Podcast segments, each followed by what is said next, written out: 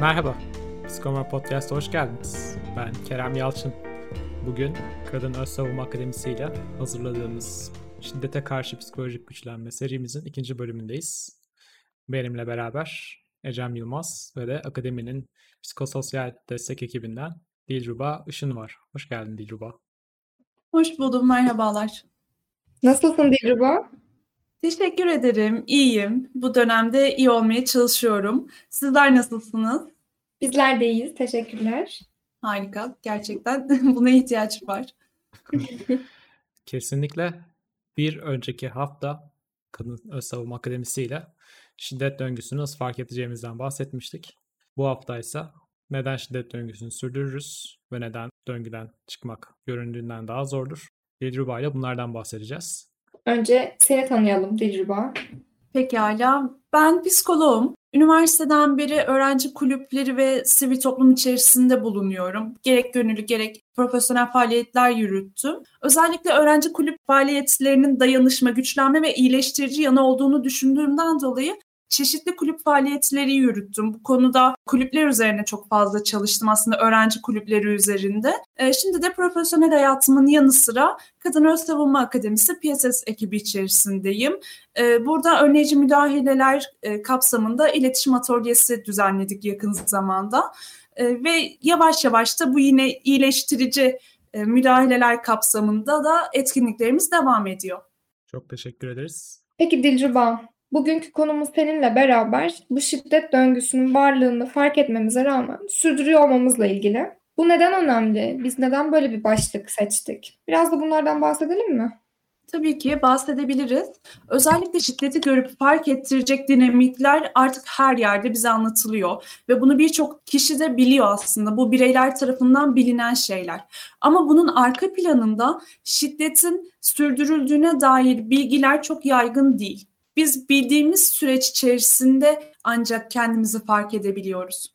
Bu yüzden bu farkındalığı evet kazandık, şiddetin içindeyiz ama e, ne yapabiliriz? Nasıl sürdürüyoruz? Neden, neden bu davranışı yapıyoruz? Biraz da bunu fark etmek gerekiyor. Bu yüzden bu başlığın önemli olduğunu düşünüyorum şiddeti fark edip sürdürmemizin nedenlerini ikiye ayırabiliriz. Bir bireysel nedenler, bir de toplumsal nedenler. Özellikle bireysel nedenleri ilk başta fark etmemiz gerekiyor. Çünkü bu şiddeti ancak bu şekilde değiştirip içerisinden çıkabiliriz. İlk başta şunu bir düşünelim. Acaba gerçekten ben şiddet içeren bir ilişkiyi neden sürdürüyorum? Bir düşünmemiz lazım. İlişkiden beklentim ne? Acaba gerçekçi olmayan bir beklentimiz mi var? Mesela ilişkinin düzeleceği beklentisi değişir. İnsanlar değişir. Bana da şiddet uygulamayı bırakır şeklinde eğer bir beklenti varsa bu beklenti çok da gerçekçi olmayan bir beklenti. Bu yüzden bunu fark edip o ilişkideki e, ileriye yönelik beklentiyi fark edip sonrasında bunun gerçekçiliğini sorgulamak lazım. Gerçekten geçerli mi? Gerçekten değişebilir mi? İyileşebilir mi? Asıl önemli nokta bu. Çünkü insanlar bazen fark edemiyorlar. Kendi isteklerini gerçekleştirmeye çok fazla kanalize oluyorlar. Ama ne yazık ki e, bireysel istekleri karşımızdakinden bekleyemeyiz. Çünkü onun e, koşuluna, durumuna uygun olmayabilir. Burada nötr bir şekilde düşünmek ve karşılaştırmak çok çok önemli. İkincisi olarak şunu söylemek istiyorum. E, otomatik düşünceler yani aslında yanlış düşünceler. Bu bizim çevreden duyduğumuz olabilir, bir anda aklımıza getirdiğimiz olabilir. Acaba ne var bunun içerisinde? Neden hani sürekli bir sorgulama olabiliyor? Yani neden bu şiddet yapılıyor? İşte kendisince bahane üretiyor. Burada otomatik düşünceler devreye giriyor işte. Ne öğrendiyse şu davranışı yaptığımdan dolayı. Aslında nedeni olmasa dahi otomatik bir düşünce şeklinde ortaya çıkabiliyor. Bir de bunun normalleştirme ayağı var. Aslında gerçekçi olmayan beklentiler ve otomatik düşünceyle e, normalleştirme gerçekleşiyor. Bu normalleştirmeyi biz halk içerisinde çok fazla görüyoruz. Aslında geçmişten gelen bir öğreti, şiddeti normalleştirme öğretisi, aile köklerimizden ya da bizim o işte ataerkil kökler içerisinden belki de var olan bir şey. Ne denebilir? Ee, en başta atasözlerinden itibaren şiddeti normalleştirip sonunda da toplumun geneline yayıp kabul edilmesinden bahsediyoruz. Evet, kocandır döver ya da kocandır döver de söver de ya da aile içerisinde olur böyle şeyler. Bunlar toplumun bireyler üzerindeki bir öğretisi, normlar aslında. Ama bu normların doğruluğu ya da yanlışlığını tartışmadığımız için zaten normalleştiriyoruz. Çok güzel bir noktaya değindin aslında. Hem normlar hem de bunları destekleyen atasözlerinden bahsettin. Biraz daha somutlaştırmak adına. Aklımıza gelen var mı bu atasözlerinden mesela? Kızını dövmeyen dizini döver gibi. Evet o ilk aklıma evet. gelenlerden biriydi. Ki sadece e, aile şiddetten, kadına yönelik şiddetten bahsederken partner şiddetinden bahsetmiyoruz. Ev içi şiddetten de bahsediyoruz ki bu da onun bir örneği muhtemelen. Bunu normalleştiren bir örnek daha doğrusu. Kadının sırtından sopayı, karnından sıpayı eksik etmeyeceksin. Evet, evet. Ben de tam bunu söyleyecektim Evet. aslında. Hatta bunun da şöyle bir tarihçesi var. 1990'lı yıllarda bunu bir hakim şiddet gören bir kadının davasında bu e, cümleyi kuruyor ve e, şiddeti normalleştirip kadının davasını düşürüyor. İşte bu evet bu e, mor çatının ya da o 90'lardaki Türkiye feminizm akımının başlangıcı oluyor şeklinde de bir dipnot düşebiliriz burada. Yani bu cümle tamamen düzeni yıkmanın ayak seslerini getiriyor aslında. Çok ilginç. Ben ilk defa duyuyorum. Ben de ilk defa duydum. İlk paylaştım bizimle Dilba. Bunun böyle alenen söylenmesi ve bunun bir karar merci tarafından söylenmiş Evet. olması ne kadar İşte- içler acısı bir durum. Bunu normalleştirmeyle açıklayabiliyoruz ancak o kadar Aynen. içimize işlemiş ki karar mecriler, o adalet dağıtıcı insanlar dahi bunu normal olarak görebiliyor ne yazık ki. Çok haklısın. Tamamdır. iki örnek yeter sanırım. Yeterince zaten böyle bence bozuldu. Sen devam et istersen bireysel nedenlere. Bireysel nedenlerin içerisinde bir de aslında bu çok çok kişisel bir şey ve nasıl baş edeceğini bilememe var. Bu nasıl baş edeceğini bilememe birçok insanda var. Çünkü bir bilgiyi bilmediğimiz sürece harekete geçemeyiz. Karşılaştığımızda ne yapmamız gerektiğini bilmiyorsak bilmediğimiz şey içinde durmaya, var olmaya devam ederiz. Bu yüzden nasıl baş edeceğini bilememe kısmı da şiddeti sürdürmenin ya da şiddetli bir ilişkiyi sürdürmenin e, asıl sebeplerinden birisi olarak görüyorum ben. Ne yapacağımızı bilmiyoruz. Asla öğrenemeyeceğimiz bir noktadayız diyelim ki ve kaderimmiş gibi yaşamaya devam ediyorum. E, Bu noktada şu an geliştirilen ve e, piyasada olan çok güzel işler var. Gerek STK'lar olabilir, işte app'ler üretiliyor bunun için. Ama bunun ne kadar yeterli ya da gerçekten ne kadar işlevsel tartışılır. Evet bazı kadınlar bu uygulamalar ve bilgiler üzerinden kendilerini şiddetsiz bir hayata geçirebiliyorlar. Ama ben daha çok yaygınlaştırılması gerektiğini düşünüyorum. Kesinlikle katılıyorum ki zaten özellikle kadın örgütlerinin önüne geçmeye çalıştığı bireysel faktörlerden biri de bu. Bilinçsizlik Evet. veyahut da nasıl baş edeceğini bilmeme. Ki bu da Hı hı. çok doğal bir şey çünkü bu toplumda yaygınca sürdürülen bir bilgi üretimi değil. Hı hı. Şiddetle nasıl başa çıkılacağı. Şu an STK'ların bu alanda çok değerli çalışmaları var. Ancak diğer yandan kamu politikalarında bunları benimsemesi gerekiyor. Daha fazla insan ulaşabilmesi adına umuyoruz gelecekte bu yönde bir değişim gözleyebiliriz. Hı hı. Umarım. Bununla baş edebilmek için yöntemleri bizim içselleştirmemiz gerekiyor. Bu içselleştirme de ancak pratikle ya da gerçekten en e, küçük zamanlardan öğrenerek gerçekleşir. Bir diğeri olarak da belirsizliğe karşı tolerans seviyesinin düşük olmasından bahsedebiliriz. Aslında biz bunu Covid sürecinde de gördük. Covid sürecinde kaygılar bu yüzden arttı. Çünkü neler geleceğini, neler olacağını, gelecekte e, neler yaşayacağımızı kestiremediğimiz için kaygı seviyesine artış yaşadık. İşte burada belirsizliğe karşı toleransımızın düşük olması bizim şiddet döngüsü içeren bir ilişkiden çıkınca sonra ne olacak kavramını bilemememizden kaynaklanıyor. Bizim eğer belirsizliğe karşı toleransımız düşükse bu içerilen yeni bir hayat bize kaygı verecektir. Benim e, bir hocam şunu söylemişti. Bildiğiniz cehennem bilmediğiniz cennetten iyidir. Güzel. Çok güzel özetledin. Evet, bu noktada bu belirsizliğe tolerans direkt bu yani. Bildiğimiz bir cehennemin içerisindeyiz ama bilmediğimiz bir cenneti de işte sırf nelerle karşılaşacağımızı bilmediğimiz için reddediyoruz. Evet. Burada biraz daha güçlenmeye, psikolojik olarak güçlenmeye ihtiyacımız var diye düşünüyorum. Sadece kadınların değil, hani bunu tüm insanlığın lazım. Aslında Hı bu. Covid sürecinde de Hı hı. e, buna ne kadar çok ihtiyacımız olduğunu fark ettik. Şiddet Hı hı. özelinde de buna ihtiyacımız var. Kesinlikle katılıyorum. Kesinlikle. Ki bu ya sonrası korkusu bilinmezliğe yönelik olan birçok olumsuz durum için de geçerli. Yani psikolojik bir sorun. Birçok olumsuz durumu kabullenmemizde maalesef etkili olan e, burada da karşımıza çıkıyor maalesef. Evet, kesinlikle öyle. O halde sanıyorum ki bireysel nedenleri bitirdik. Bunların içinde hem psikolojik nedenler vardı hem de aslında toplumsal nedenlerden ortaya çıkıp daha sonra içselleştirmeler sonucu bireyselleşmiş nedenlerin olduğunun da sinyalini verdik. Evet, O evet. halde bu değerler, bu normlar toplumda nasıl yeniden üretiliyor? Toplumun bu süreci sürdürmemizdeki etkisi nedir? Biraz da ondan bahsedelim. Hı hı. E, Burada toplum deyince ben e, ikiye bölmek istiyorum aslında. Bunu bir flört ilişkileri içerisinde değerlendirmek, bir de aile kurumu içerisinde Hı değerlendirmek istiyorum. Bu flörtü partner ilişkisi de alabiliriz. Hani flört daha bir aşama gibi gözüküyor ama ben bunu kapsamlı bir şekilde sadece flört başlığı altında söylemek istiyorum. E, Burada mesela flört ilişkisinde akran zorbalığından korkma durumu var. Özellikle nelerle karşılaşılacağını e, ya da akranlarının nasıl bir tepki vereceğini bilmedikleri için e, bu flört aşamasında yaşanan ya da işte partner ilişkilerinde yaşanan e, durum e, baskı haline dönüşebiliyor. Mesela işte bir inanç vardır bilirsiniz kıskançlık ve e, sahiplenme sevgi gösterisidir. Bir, ben bundan rahatsızlık duyuyorsam, böylesi bir ilişkideysem ve bir arkadaşıma bahsettiğinde ya seni sevdiği için yapıyor ne güzel dediği andan itibaren ben orada a demek ki ben rahatsız olmamalıymışım diyorum. Hmm, evet. Buradaki rahatsızlığı da yok saymaya başlıyorum. Daha doğrusu bastırmaya başlıyorum. O zaman hemen yeri gelmişken bir uzman görüşü alalım. Ecem, ilişkide birazcık kıskançlık sağlıklı mıdır? Kıskançlık şu anlamda sağlıklı değil. Çünkü ilişkilerin temeline biz güvene oturtuyoruz. İlişkilerdeki bu kıskançlıktan bahsettiğimizde burada patolojik bir kıskançlıktan bahsediyoruz. Karşılıklı güvenin var olduğu bir romantik ilişkide ya da diğer ilişkilerimizde aynı şekilde aslında bu kıskançlığın pek de yeri yok ve bunun hiçbir bağlamda da o beni seviyor da kıskanıyor gibi bir karşılığı ne yazık ki yok. Anladım. Ben direkt hayır dersime geçeriz diye umuyordum ama bu da gayet açıklayıcı oldu. O halde devam edelim. Evet. Pekala.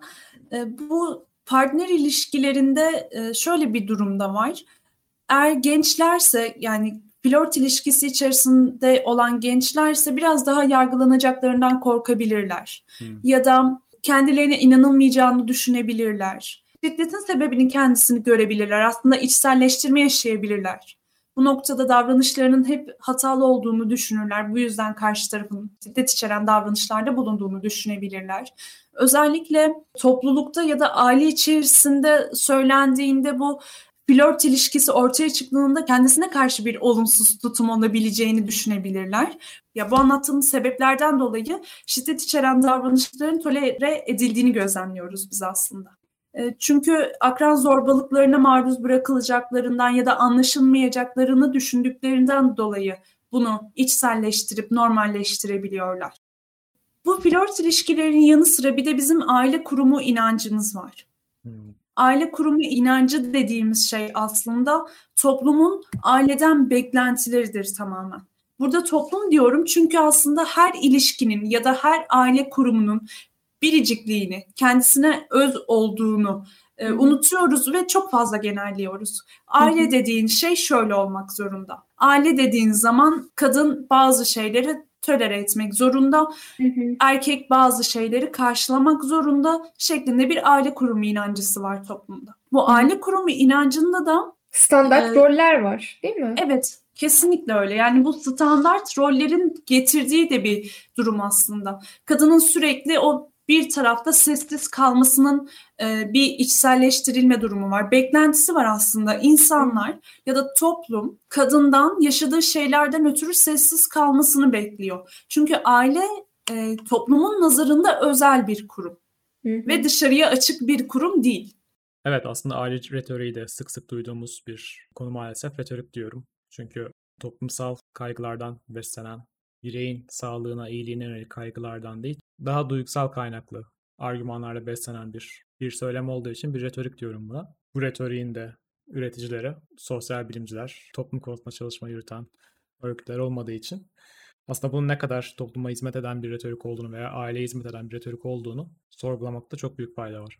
Kesinlikle öyle, kesinlikle. Bir de işte o ilişkinin e, biricikliğini ve her ilişkinin kendine özel olduğu yapısını da ortadan kaldırınca aile içerisindeki ihtiyaçları da görmezden geliyoruz. Ve istiyoruz ki her ailenin aynı ihtiyacı olsun. Hı hı. Her aile aynı şekilde davransın. Sanki herkes aynı koşulda yaşıyormuşçasına bir çıktı vermelerini bekliyoruz. Evet kesinlikle maalesef. Bir de burada ben şunu eklemek istiyorum aile kurumu içerisinde. Bunu tek ailede değil, diğer ilişkilerde de gözlemleyebiliyoruz. Kadına yönelik beklentiler. Hı hı. Evet, partnerlerin birbirlerine yönelik beklentileri olabilir. Bu çok normaldir. Ama bu beklentilerin gerçekçi ve kişinin özelliklerine saygı duyan beklentiler olması gerektiğini söyleriz hep. Güvenli bir ilişki içerisinde. Burada ise kadına yönelik sadece tek taraflı bir beklenti var. Hem çalışsın hem evine baksın gibi. Görünmez emeğin kullanılması şeklinde. Peki burada e, şiddet çevresinde ne var? Kadının şiddete kendini absorbe etmesi gerektiği bekleniyor. Şiddete karşı onu yutması, sessiz kalması bekleniyor. Değil mi? Yani bu noktada kadının yapabileceği şey aslında çok fazlayken öğretileri sessiz kalmasına yönelik. Bu da kendisinde bir çelişki oluşturuyor. Evet, evet kesinlikle kocandır o. Kendisinde bir çelişki oluşturuyor. Ya ben biliyorum aslında bu yanlış ama insanlar da kocandır o diyor. İnsanlar da bu olabilir diyor. Ben ne yapacağım? Ben şimdi hangisini yapacağım?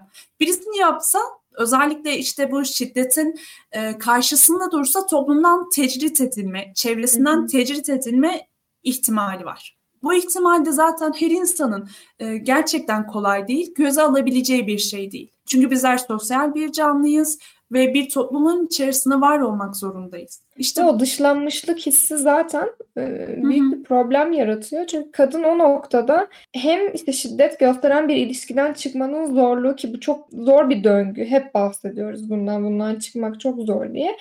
Böyle bir gücü kendisinde bulduğunda, çıkma gücünü kendisinde bulduğunda ve yaptığında arkasında onu destekleyecek insanların varlığının olmaması onu tabii bu süreçte daha da yıpratıyor ve o yüzden uzaklaştırıyor aslında bu düşünceden de. Yani böyle bir ihtimali olsa da, böyle bir ihtiyacı ya da isteği olsa da boşanmak gibi örneğin ya da işte kaçıp gitmek gibi belki de herhangi bir güvence alamadığı için, herhangi bir sosyal destek alamadığı için bu sefer tekrar içine kapanmaya başlıyor. Şunu görüyoruz. Yani siz de elbette ki görüyorsunuzdur. İnanılmaz bir depresyon oranı artıyor hmm. kadınlarda. Ee, özellikle bu pandemi döneminde de arttığını biz gözlemliyoruz. Ee, aile içi şiddetin arttığı ve ne yazık ki kontrolün sağlanmadığı bu dönemde kadınlardaki depresyon oranının arttığını gözlemliyoruz ve bu aslında bu içe çekilmelerden ve duygusal kopukluktan kaynaklanıyor. Bir de az önce bir aile retoriğinden bahsetmiştim. Burada da bir kadın retoriğinden bahsetmek mümkün sanki.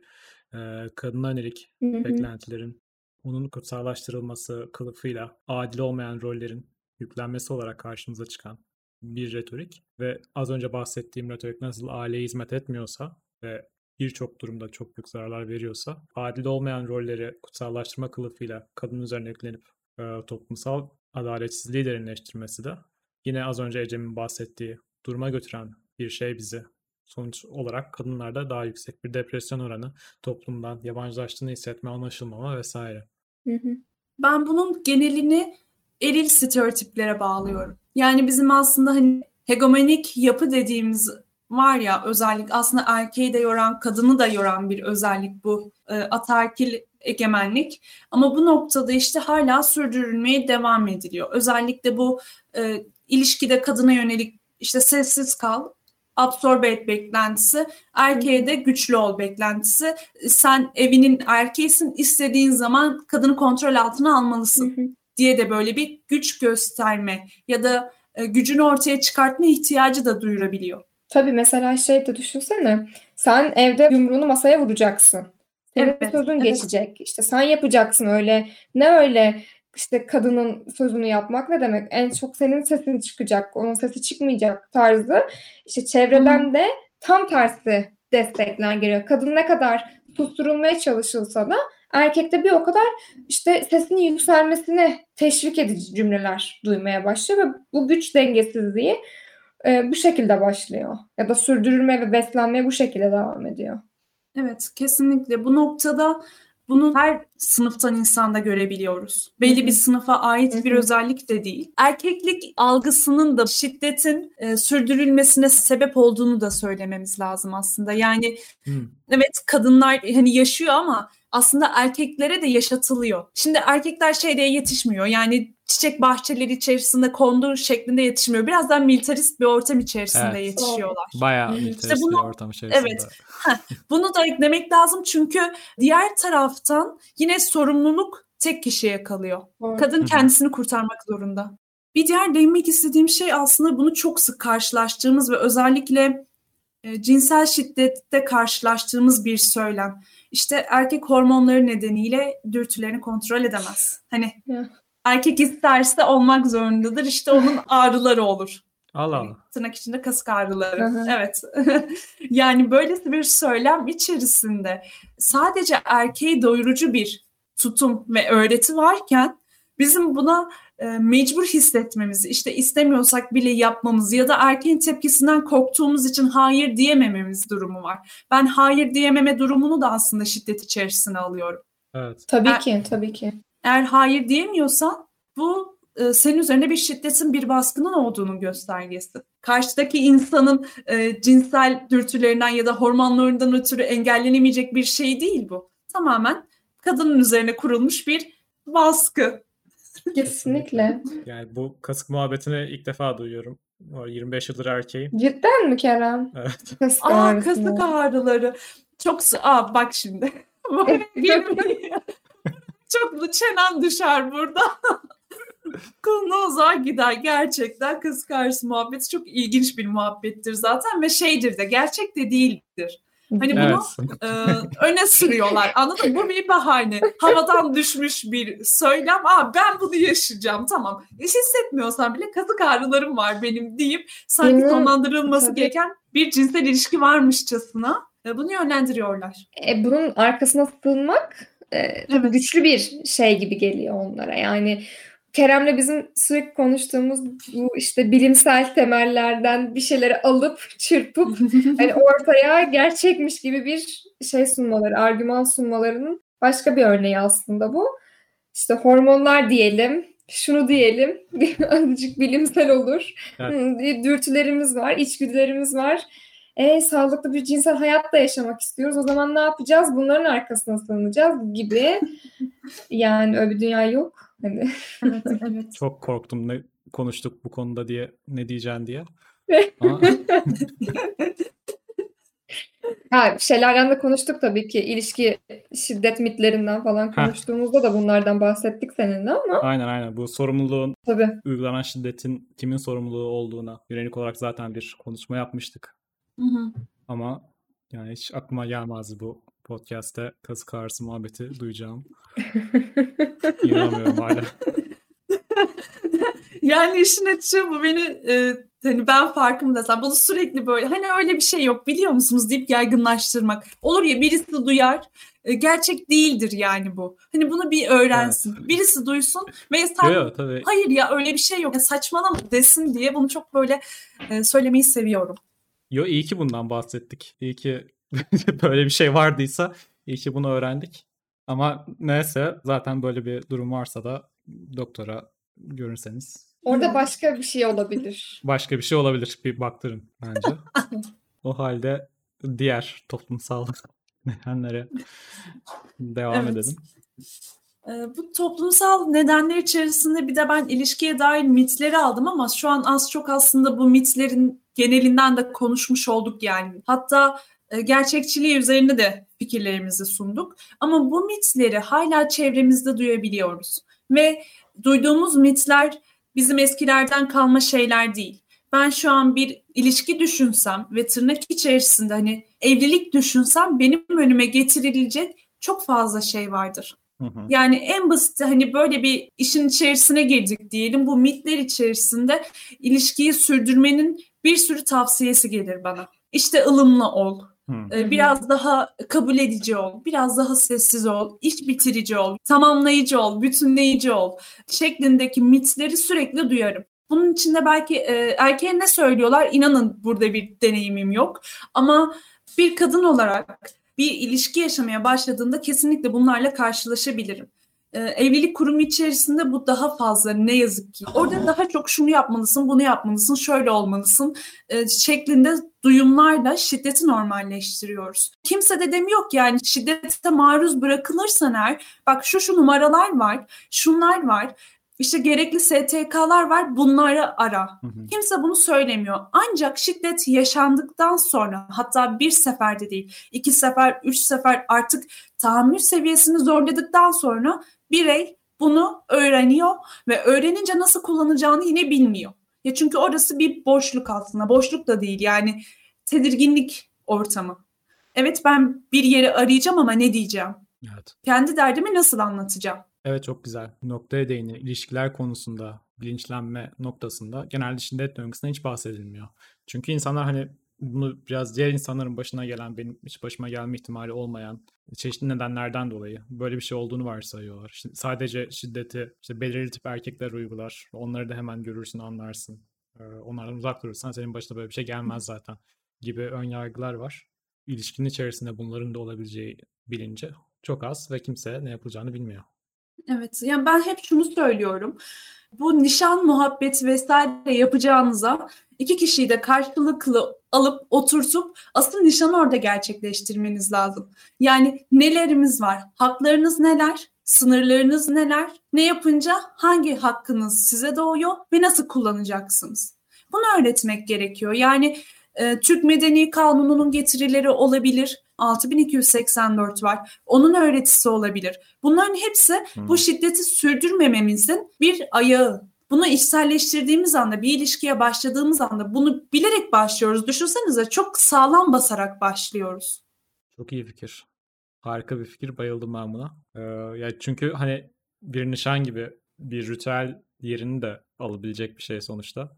Bir geçiş Hı-hı. töreni olarak değerlendirebilecek. Bence çok uygulanabilir bir şey.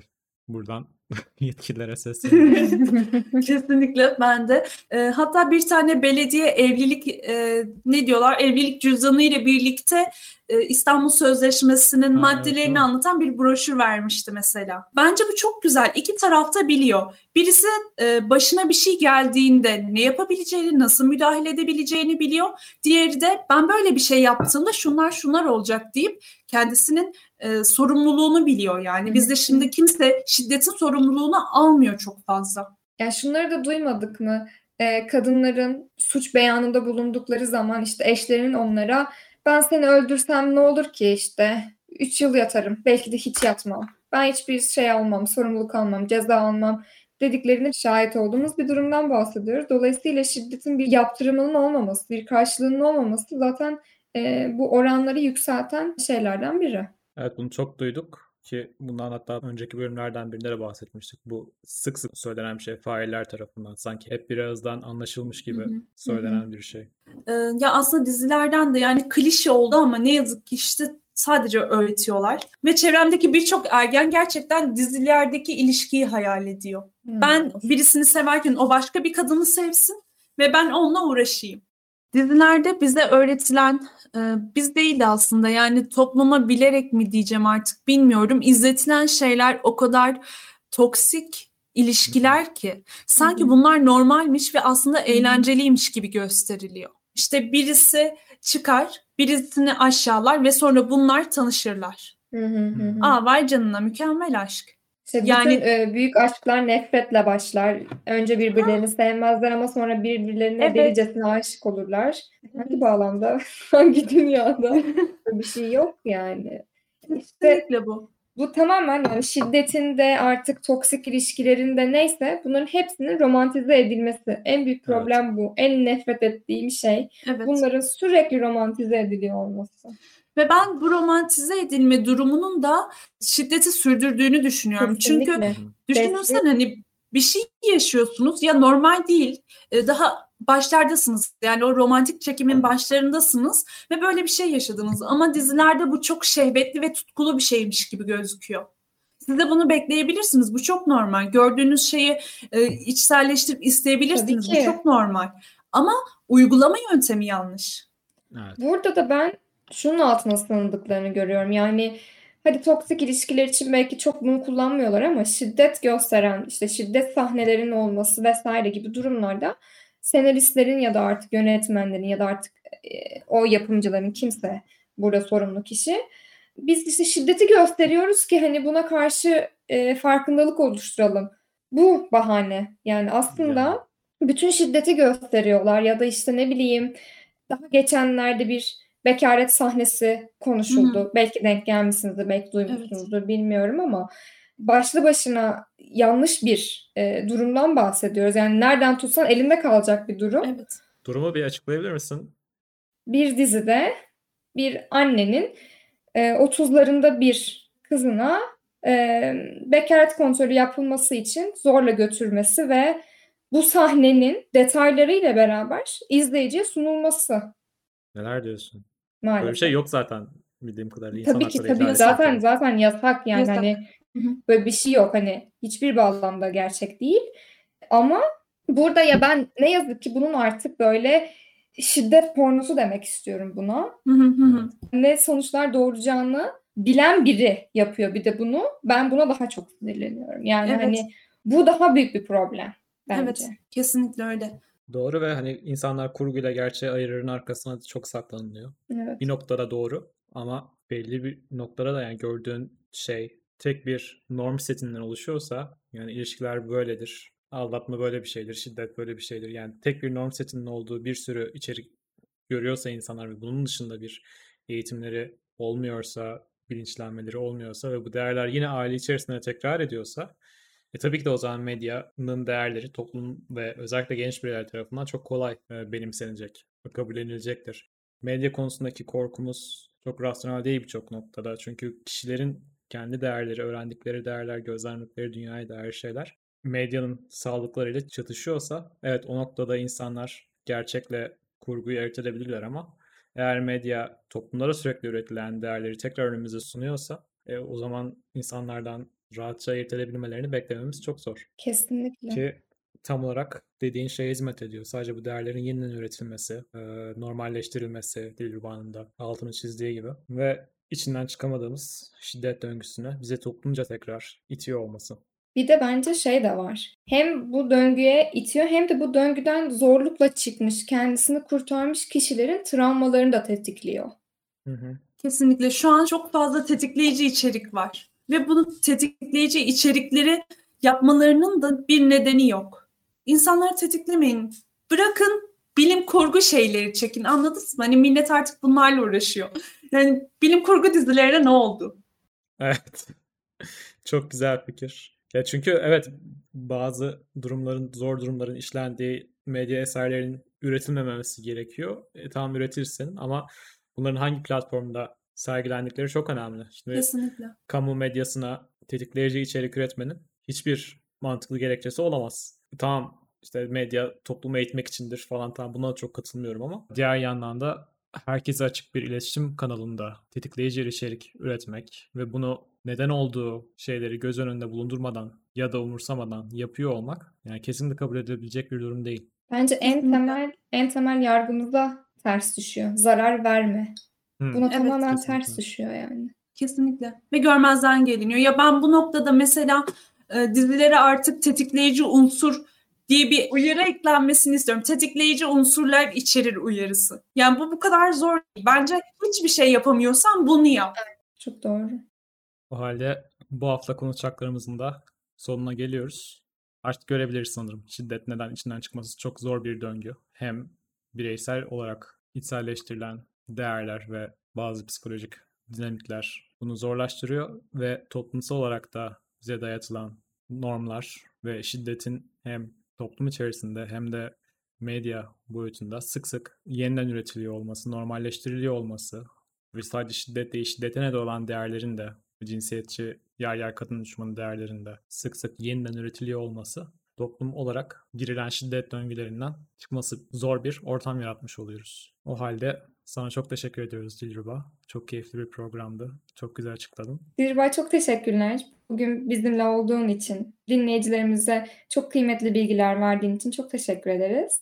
Ben teşekkür ederim. Ee, umarım bunlar her yere ulaşır ve şiddet döngüsünü neden sürdürüyoruz ve sürdürdüğümüz fark ettiğimiz anda kendimize neler yapabiliriz bunu fark edebilmemizin de bir yolu olur umarım. Beni davet ettiğiniz için çok teşekkür ederim. Sizinle birlikte olmak çok keyifliydi. Seninle de aynı şekilde. Biz de öncelikle sana ve senin nezdinde de Kadın Ön Savunma Akademisi'ne tekrar teşekkür ederiz. Ben de e, psikomor olarak size teşekkür etmek istiyorum. Çünkü yaptığınız hem podcastler olsun hem de diğer e, çalışmalar olsun sürekli takip ettiğim bir yapılanma oluşum. Bu yüzden yavaş yavaş da birinci yılınızı yeni dolduracaksınız sanırım ya da doldurdunuz. Doldurduk. Evet, podcast'ı Evet. doldurmadık.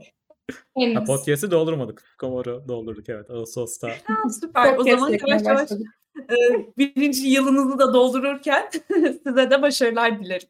Çok Çok teşekkürler. teşekkür ederiz. Bölümle ilgili, uzmanlıklarımızla ilgili her türlü soru ve geri bildiriminizi info.psikomorf.com adresine iletebilirsiniz. Kadın Öz Savunma Akademisi hakkında daha fazla bilgiyi de kadinözsavunma.org adresinden elde edebilirsiniz. Ve sosyal medyada Kadın Öz Savunma adıyla bulabilirsiniz.